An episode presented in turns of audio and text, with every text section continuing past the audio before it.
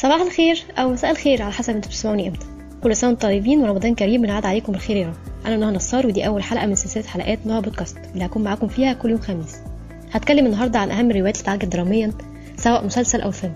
وهحاول أقول لكم فكرة عامة أو ملخص صغير كده للرواية دي. وهتعرف أكتر عن مؤلفها وأهم أعماله علشان لما تتفرجوا على العمل الدرامي ده يكون عندكم سابق معرفة بالرواية الأصلية. ويكون دايما وأنتم بتتفرجوا عليه بتتكون في دماغكم مقارنة بين أحداث الرواية والعمل الدرامي ده. ويبدأ عندكم شغف أكتر إنكم تتابعوه.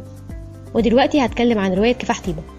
وهي رواية تاريخية للروائي المصري نجيب محفوظ الحائز على جائزة نوبل في الأدب ومن أهم كتاب القرن العشرين. وتم نشرها أول مرة سنة 1944 وكده بتكون دي تالت رواية تاريخية له بعد رواية عبس الاقدار ورواية رودابيس وبتكون الرواية دي تحت تصنيف خيال تاريخي.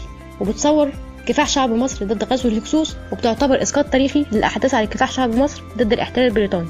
وبكده بيحاول نجيب محفوظ من خلال سطور الرواية دي يوصل لنا فكرة زي ما نجح الشعب المصري زمان ضد الهكسوس هيقدر ينجح أيضا ضد الإنجليز في العصر الحديث.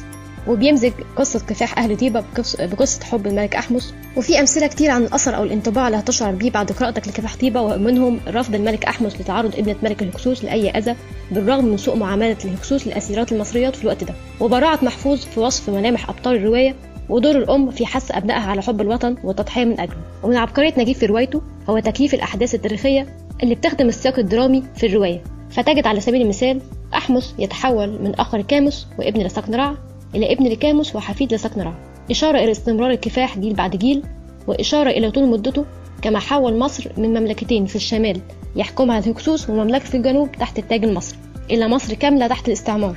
إشارة وإسقاط منه تجاه وضع مصر مع الإنجليز. وفي نهاية سنة 1999 أجرت جريدة إلموند الإسبانية دراسة اختارت فيها كفاح طيبة كواحدة من أهم الأعمال الأدبية العالمية في القرن العشرين.